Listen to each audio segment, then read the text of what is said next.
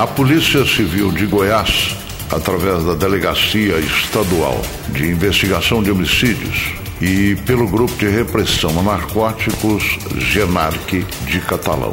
Prendeu todos os suspeitos de envolvimento nas mortes dos dois advogados, vítimas de homicídio no setor aeroporto em Goiânia no dia 28 de outubro último. Foram detidos inclusive os intermediários. Por último, o mandante. Assim, a investigação elucidou todas as circunstâncias do crime. No dia 30 de outubro, a polícia prendeu em Porto Nacional Pedro Henrique Martins Soares, de 25 anos, indiciado na condição de executor do duplo assassinato dos advogados, tendo sido ele o responsável pelos disparos contra as vítimas. Segundo o executor, que participou diretamente do crime, também foi identificado indiciado Jaberson Gomes. Durante a fuga das equipes da Polícia Civil de Goiás, ele acabou morto.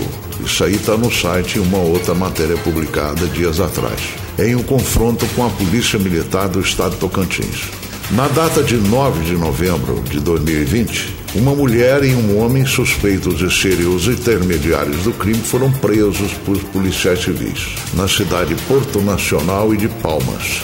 O homem também é suspeito de ter transportado os executores da cidade de Porto Nacional, Tocantins, até a cidade de Goiânia para cometerem o crime e de ter fornecido dinheiro para os executores pagou estadia, comida, essas coisas. Os dois intermediários confessaram e deram detalhes do crime e apontaram o mandante que foi preso. O homem e a mulher, os dois intermediários, confessaram detalhes de suas participações no crime e apontaram o mandante preso como responsável por todo o planejamento da empreitada criminosa. De acordo com as investigações, todos os envolvidos são alvos de provas e elementos informativos que detalham a participação de cada um deles. Os homicídios teriam sido encomendados pelo valor de 100 mil reais, caso os executores ficassem impunes, e 500 mil caso os executores fossem presos em decorrência do crime.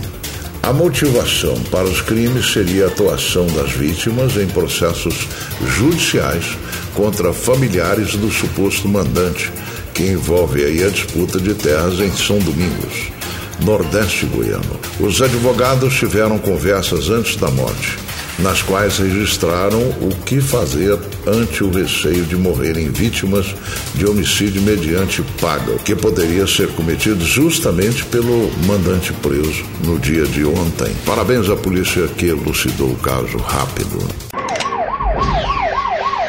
Barra pesada.